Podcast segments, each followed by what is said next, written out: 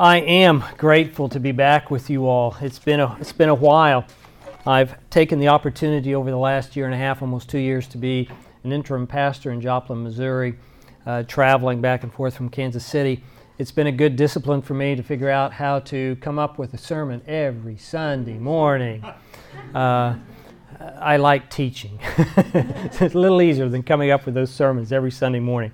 But I had a great experience down there, but I'm glad to finish that and to be back in Kansas City and to be able to do some teaching in the churches that I have connections with. And I have always enjoyed coming here because, one, I really feel like you all are working at what the early church tried to do in the sense of gathering around tables, eating together hearing conversations among each other, uh, and then singing together, and then just having a conversation about some of the thoughts, some of the reflections that you all have picked out.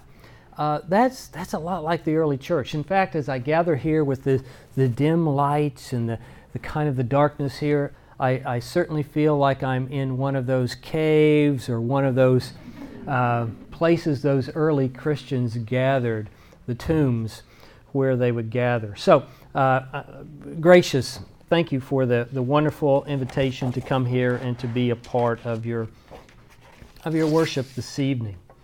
You have a very provocative title. Did God kill Jesus? Wow. Uh, sounds kind of like some kind of murder mystery or something. Uh, I, don't, I don't know. It's very interesting, very provocative. I, I think that probably we could change that title. Uh, in fact, I, I would change it a bit. God did not kill Jesus.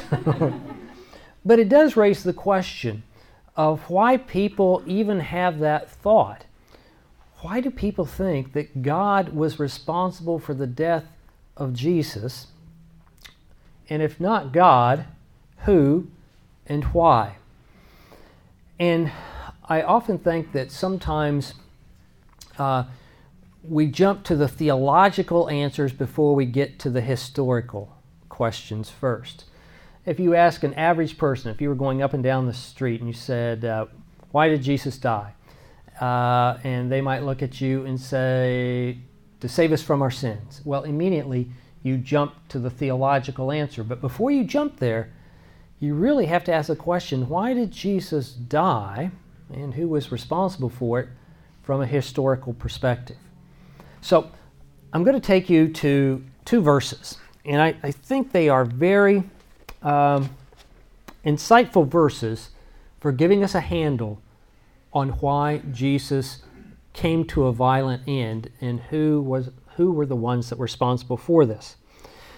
This comes from the Gospel of Luke, Luke chapter 23, uh, verses 1 and 2. Hear these words. Then the assembly arose as a body and brought Jesus before Pilate. They began to accuse him, saying, and listen to the, some of the accusations that were brought about Jesus. We found this man perverting our nation, one. Two, forbidding us to pay taxes to the emperor. And three, saying that he himself was the, the Messiah. If you really want to know who's responsible, it's that second charge that's leveled against Jesus. That's the big charge. And that is, he was prohibiting us or he was encouraging us forbidding us to pay taxes to the emperor.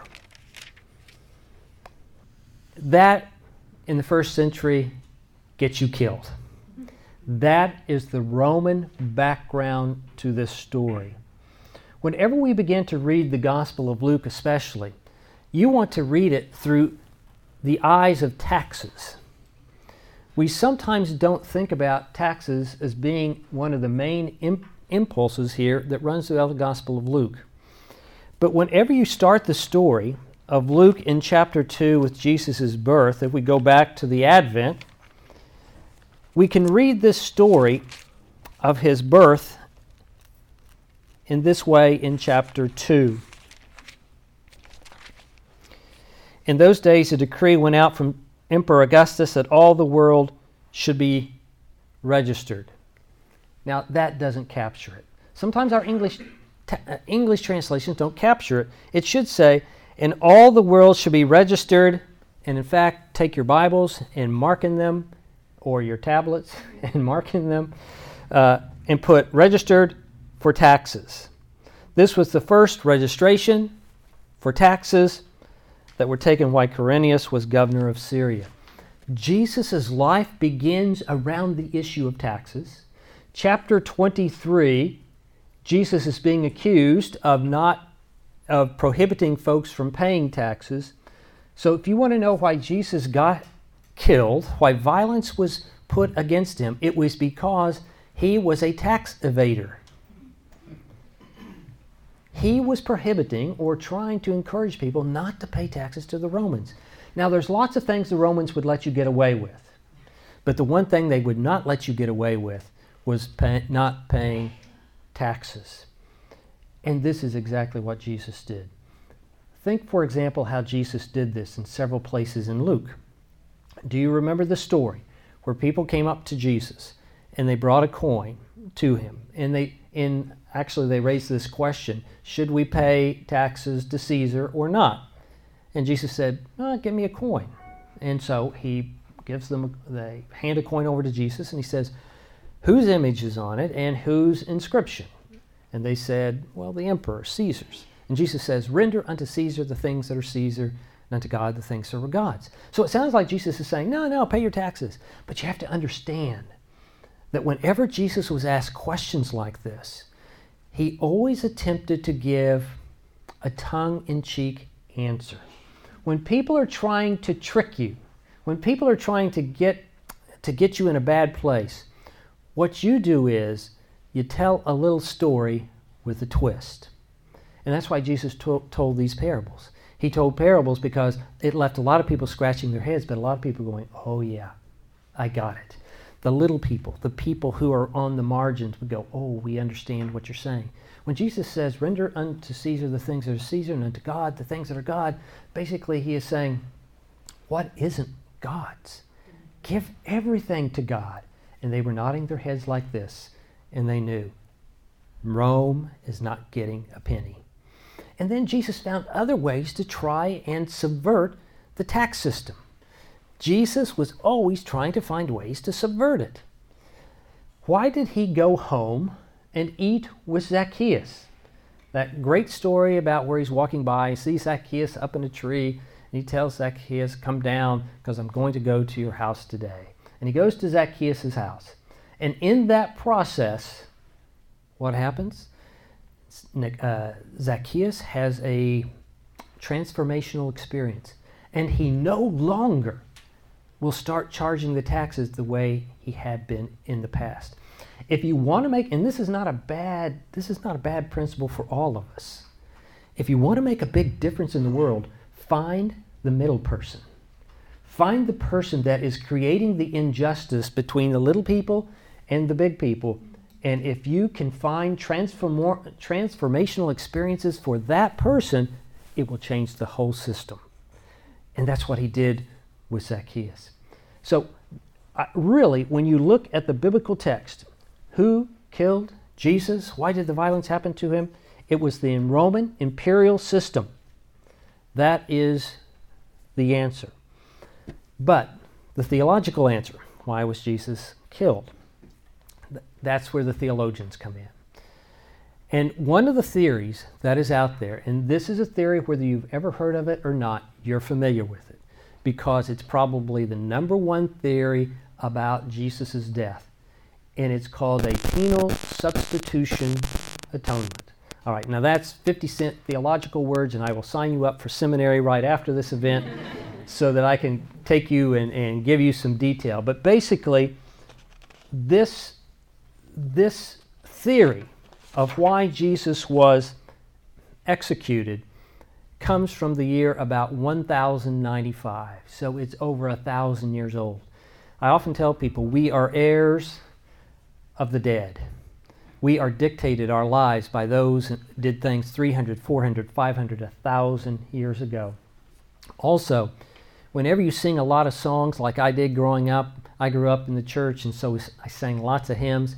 This idea of this substitutional atonement was in lots and lots of hymns. And so you learn your theology, I think, so not so much from seminary as or the church, but maybe from some of the songs that we sing.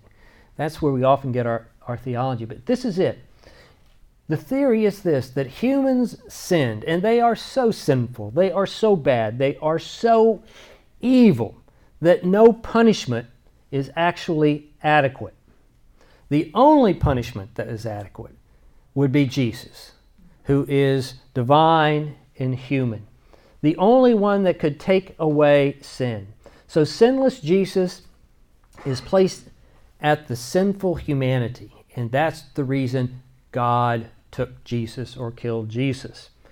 Um, now, the problem with that is that a person like who came up with this theory, who is a man by the name of Anselm in 1095, he was influenced by his culture and his day. He's influenced by the Normans, the invaders who came over to England, and he thought about feudal lords. And feudal lords, their word was law. They had strict judgment. And that's the kind of judgment he visualized God having. And if God has that kind of judgment, you can expect that God is the one that as much as we would try to keep God away from this violence toward Jesus, God is the one who is ultimately responsible. So, Jesus' death has a, has a sense of coming from God. That's this old substitutional uh, atonement theory. Jesus was substituted for us and had to be offered to God. God wanted his death. I think that misunderstands the biblical text. And I think it does in a couple of ways. I want to introduce you to a little theory that is out there by a man by the name of Rene Girard. Rene Girard said that all of humanity, wherever you are, whatever culture you experience, wherever you live, there is something within all of us that has desire. For example, look at the candle that we have here in the very center of this table. I look at it, I think it's pretty, I'm, I'm impressed with it, I desire it. Now, if I desire it, there's another component of this object. Somebody else out there also wants it. So you have a desire for it. I have a desire for it. Now, if it's just one on one, maybe we could work it out. But it's never that. It gets bigger and bigger. You desire this house. You desire this land. You, violence just keeps going and growing because you desire that particular object. It gets so bad, there's only one way to overcome it. Rene Girard said, and that is the scapegoat. You have to find a scapegoat, even though this person is not responsible. The group will turn on someone who they think has some kind of responsibility for this, even if they have none, because they want to bring peace back into the group. Jesus becomes the scapegoat to try and bring peace back together. He is being scapegoated. This happens in all kinds of situations. But here's the difference Jesus was resurrected, which says scapegoating doesn't work. It says that it is a false way to bring about nonviolence. It's a false way to try and reconcile people together. You can't find scapegoats don't work. And we know that because Jesus' resurrection. It says he is vindicated, vindicated as being honest and, and uh, innocent of all these charges. It does one other thing, and I think this is perhaps the most important thing as we begin to think about what Jesus did, Jesus breaks the powers and principalities.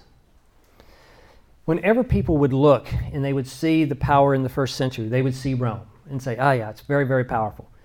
Jesus, the biblical writers, and others said, there's a greater power behind that the powers and the principalities. This is what enslaves us, this is what holds us back. Jesus' resurrection, this breaking of the spiral of violence, breaks enslavement. You are freed from whatever binds you and holds you back.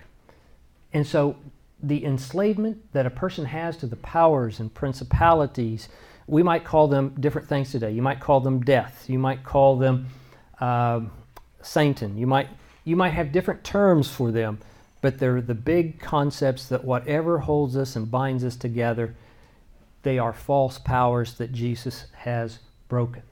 So Jesus is not a substitution for us. Jesus is, in a sense, a liberator for us.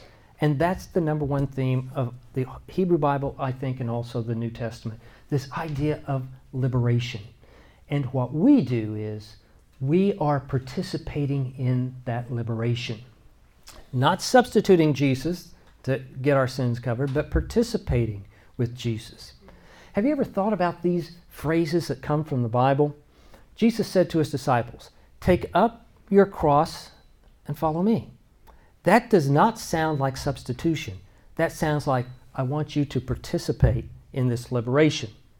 Or whenever Paul says, We have been crucified with Christ. Or as he says in Romans 6, we have been buried with Christ. That sounds like partic- participation.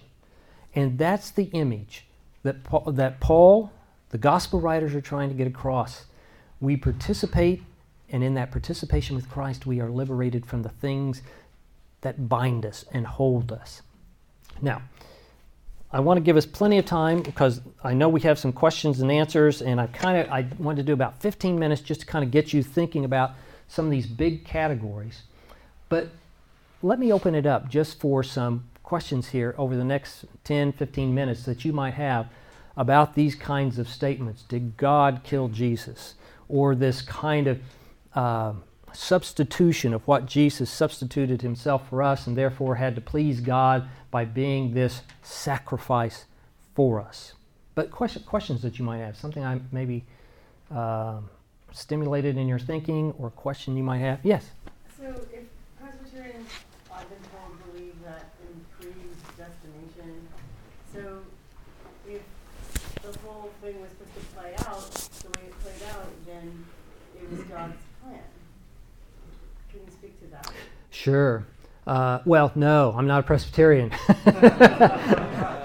How's that? I, I don't want to step on pres, uh, Presbyterian thought, but I, I, would, I would say this when it comes to this um, Jesus is never an afterthought in the mind of God.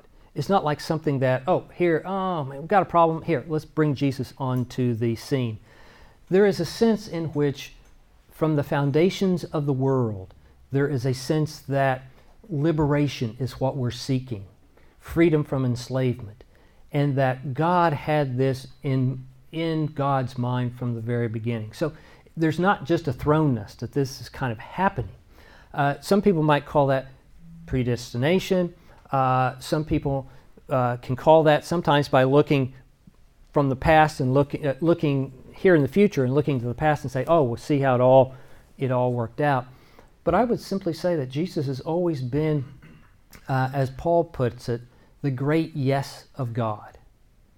The great yes. And it's not something that was just um, his, his role in liberating us from the powers and principalities is not something that was not, um, not uh, un, unthought of or un, unanticipated. Jesus is as he is characterized in Matthew and many other writers, he's the new Moses in a sense. He's like Moses who frees people and takes them into a new place. Matthew really makes this point by having him give the Sermon on the Mount and having him uh, born and run into Egypt like Moses. So this is not um, not something that's just foreign. There is a plan to this liberation that humanity has become captive to. Yeah, question. I, I really like where you're going with this, and, and but it, it's sort of in my mind, it, it, brings up a lot of conflict between the Gospels and all the stuff that Paul wrote. Mm-hmm. What, what, what, how does the, you know, the atoning sacrifice for sin and all that other stuff gel with, with this idea? Mhm. And and I guess the larger question is, what does one do with a lot of the things that Paul wrote that we might just want to not look at? All right, that's one option. All right, got an option. Um, I Paul is a he's a deep thinker. I mean, he's thinking about these issues of Jesus in relationship to his Jewish tradition, in relationship to the Greco-Roman world. He's trying to put it all together and to make sense of it. That's why I think when we go to Paul, I like to find those passages and highlight them that emphasize participation with Christ. That we are with Christ in living, and we're in Christ, we're with Christ in dying. So that, are you okay? Yeah, you're all right. You're fine because you are what? You are in Christ, and you're okay because of the faithfulness of Christ. Christ's faithfulness to the cross, his faithfulness to going to the very end, um, and anticipating and hoping and resurrection puts one in Christ. Uh, someone mentioned uh, predestination, and if the early one thing that Paul does, he likes to use that phrase "in Christ." It's the most popular phrase he uses. We live in Christ, we die in Christ. Are you in Christ? Are you in Christ? What he is saying is if we participate in Christ, we are we have this assurance of yes, liberation, yes, of ethical living when we're in this sphere of Christ. It's kind of like when you go to the airport. When you go to the airport, KCI, you get in a plane. You're in the plane and it has a destination for you. You're going to a place. But you're only going to get there if you are in the plane. This is Christ. When you're in Christ, here is this destination that you are going to. Now, does Paul use some of the sacrificial language? Yes, absolutely. But I think we need to think about sacrifice perhaps um, in the sense of gift. It is something that is given. It's not something that is required. It is something that is given. And in the giving, it becomes sacred. And that's what happens with Christ in his going to the cross. Uh, it is a giving of himself, uh, a martyrdom, but in the process, it becomes holy, it becomes sanctified in that process. Not that it had to be required, not that God needed this. God doesn't need to perpetuate violence upon us for God's own needs. That uh, uh, we're not uh, a violent God is not something that we that we worship. Now, having said that, I understand there are some images, especially in the Hebrew Bible and other places in the New Testament, that have some kind of violent images. Um, but I think that might be more related to the writer of that day and age who is living in the context of a tribal warrior image and it gets projected onto a God. When you see the real image of God, you pick up the image like, um, like in Judges, where Gideon creates an altar for God and says, This altar is Yahweh is peace. Yeah, that's it. You've got it. There are places where you can see that coming out. And of course, Paul loves to use the word, the God of peace. That's one of his favorite phrases. Yeah, question. I think on the same point, but like a lot of us here have listened to a lot of Richard Rohr, and Mhm. he'll unwind it with maybe less worship me, more follow me. But um, like many of us have grown up in a Roman Catholic tradition, it, I just why is it taking us so long to get this better theology? Because it seemed like we're 2000 whatever. I mean, when I I grew up in the Roman Catholic tradition, it was still Aquinas and atonement and atonement. Aton- yeah. And it- it- can you speak at Yeah. all to just kind of the evolution of what Yeah. seems to be more progressive, better theology? Um, but it doesn't seem like it's really been in the consciousness of. Um, Yeah, nonviolent atonement. I, I, I, I, yeah, I don't think it's been in the consciousness because a couple of reasons. One, it's kind of always easier to fall back to a default. yeah. something that you feel comfortable with, something that you've heard. And like I mentioned, the songs that we grow up with, they influence us. Um, for example, this is one of the songs that I grew up singing. Maybe some of you are familiar with it. I will sing of my Redeemer. Sing, oh, sing of my Redeemer. With his blood, he purchased me. On the cross, he sealed my pardon, paid the debt, and made me free. I mean, those are the kinds of things that you sing week after week, year after year. They kind of get ingrained, and you push, you push kind of the, the, the tape also, I think there are some major things that have happened over the 20th century that are causing us to reevaluate violence. Uh, World War I, World War II, the development of the uh, dropping of the atom bomb, and certainly the Holocaust. These are the kinds of things that are challenging traditional theology. And that's why in the 1900s up to the 20th century, you had, I think, a movement, may not be real big and wide, but people wanting to find a healthier view of God, of their own salvation, of the relationship with Jesus, and breaking us this spiral of violence.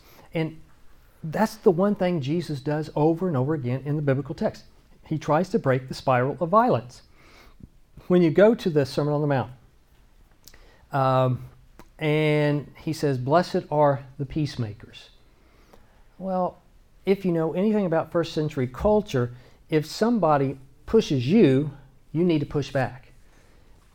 Someone throws a rock at you, you throw a rock at them. Somebody sticks you with, pokes you with a stick, you poke them with a stick. It's kind of a, a tit for tat there in the ancient world. Uh, because if you don't respond, I'm shamed, uh, I have no machismo, I am weak, so when Jesus says, Blessed are the peacemakers, for they shall be called the children of God, what typically people would have said, Blessed are the warriors, for they shall be the mighty ones of God. He just flips it upside down. So I, I think there's this message in Jesus, but we have been slow to pick up on. And here's uh, I was with uh, I was with uh, St. Andrew Christian Church this morning, and we were talking about the love commandment in the Gospel of Matthew. In the love commandment in the Gospel of Matthew, there are three commands uh, love God with all your heart, mind, soul, love your neighbor as yourself. But there's one command that we hardly ever talk about. In chapter 5, love your enemies and pray for those who persecute you. We drop that one out. And we drop that one out, even though it's a command, because we got enemies. And so what do we do? But I think all the way Jesus is prodding us, prodding us to move toward liberation from these things that bind us to war and violence. Breaking the spiral of violence is what Jesus is attempting to get us to do. Other, yeah, question. I have a question about um, maybe you could clarify a little bit about the idea that uh, that you brought up, up that is uh, purported, uh, purported by uh, Rene Girard. Girard. Yeah.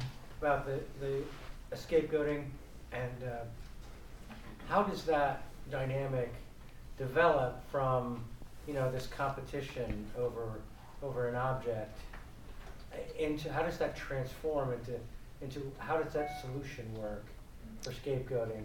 And I, I guess the follow up is that would that be how that becomes an effective and nonviolent uh, solution is that it's a voluntary that like in, in the Christian, uh, you know, Christ steps into the right, scapegoat right. rather than becomes scapegoat. Right, right. Uh, yeah, it's really interesting uh, with Rene Girard, and he's a little bit complicated to read, but he is a person I think is a tremendous writer.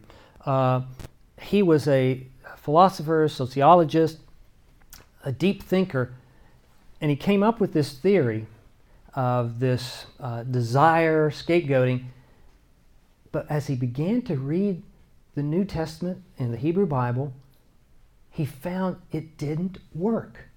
It didn't work. You're right. These are people who would willingly go, take up your cross. And they would take up the cross because they realized one, scapegoating, that, that's not the way to solve the problem. That's not the way that we bring resolution and conflict uh, settlement.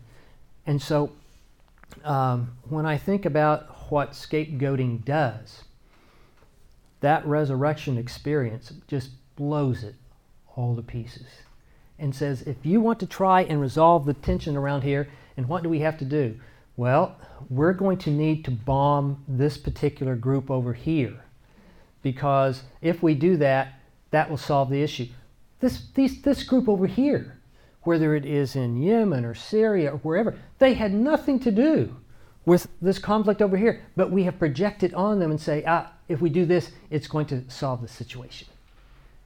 Scapegoating is the way that we operate to try and find this pseudo peace in the world. Um, the New Testament, the Hebrew Bible, says no. There, there's a different way to be able to find to find this peace and reconciliation um, versus trying to scapegoat someone. Yeah. Yes. Um, so I actually grew up Muslim. I have extensive training in Sharia law, five chapters of the Quran memorized. Um, and large part of the Muslim belief is that Jesus was not crucified. In fact, Jesus was risen up to the uh, seventh heaven mm-hmm. and will be brought back to be our Savior, uh, at, you know, by the end of the world.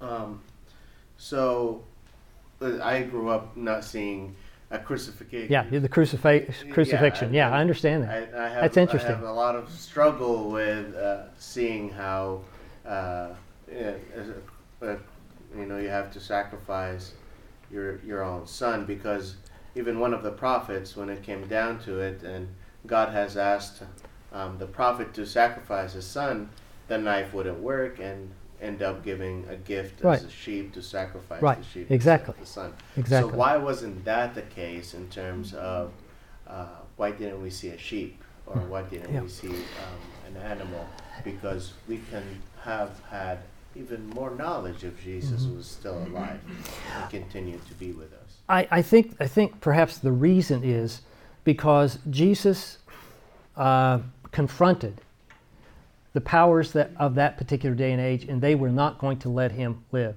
Didn't have to do anything with, with God at that point. It had to do with the Romans. They were going to execute him. Uh, no one gets executed for saying, love God, love your neighbor, be kind to one another. You get executed for saying, don't pay your taxes. That's where you get in trouble. And so Jesus' experience of confronting powers and principalities of saying these things are binding us. That's what got him executed at that point. Now, if he had stayed dead, he would simply have been one in a long line of martyrs. I can, I can give you a list of folks, and we know their names from the first century that did the same thing Jesus did.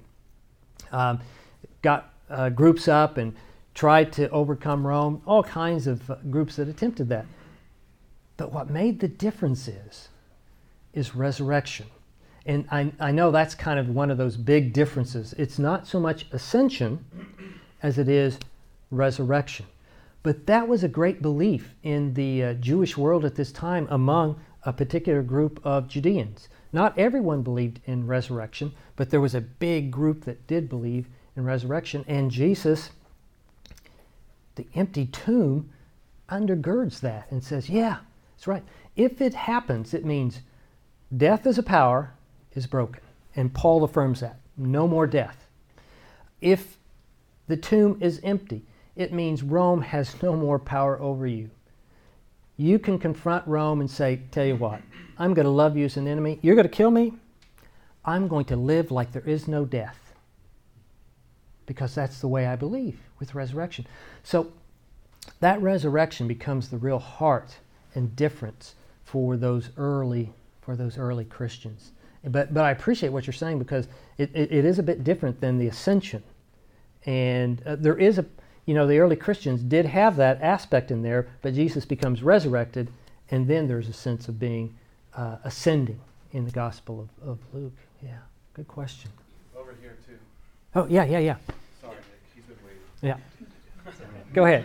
Uh, So I just want to ask you to speak to um, engaging people who hold so tightly to the formula of scapegoating. Mm-hmm. Um, I grew up Southern Baptist, and I'm like really afraid of talking to my family about my opinions because like I'm so worried about this like tension of argument and like really like, disappointing my parents for being some type of progressive. My parents think I'm like turning into this liberal progressive who's like watering down the gospel. Right, right, Um, so it's refreshing to listen to somebody right. 60s probably like talking about this. who, who, who could that be? hey, I've just had a hard life. well, I grew up Southern Baptist, all right, so I understand exactly where you're, where you're coming from in that context and the hymns you would sing that kind of reinforce that. You know, at that point, I, I sometimes think it's not as helpful in trying to lay out the theological ramifications for my parents or for others as to try and demonstrate what are some of the techniques of peacemaking and reconciliation. What are those things that break the that break enslavement? Um, now, and, and I will use I will use scripture. I'll go to scripture. That, that's one thing that always uh, bothers, uh, if you're growing up in the Baptist tradition, it will always bother them if you keep throwing scripture out at them because they don't know what to do with that. You go, well, you know, Paul said this. Uh, well, yeah, but, and Paul said this. But I try to find uh, ways to model the liberation that takes place. Uh, and then when the questions arise, say, well, here's why. I have this perspective. This is the reason I do this but it's uh, it's difficult because people, the system that Anselm came up with is a very point one, point two, point three, point four. It's easy. It's simple. People want easy and simple answers. They want that with revelation. Uh, when I teach revelation, I never teach it as A happens, B happens, C, D. It's cycles. It's cycles, cycles within cycles within cycles. You have to think in different ways. We think in linear ways, they didn't think in linear ways. So uh, you, you have to find kind of those ways to kind of find those ways to get into the conversation so that they can hear you. But I always find that sometimes if I love people enough and I stick with them enough, they're willing to hear me. They're willing to hear me at that point.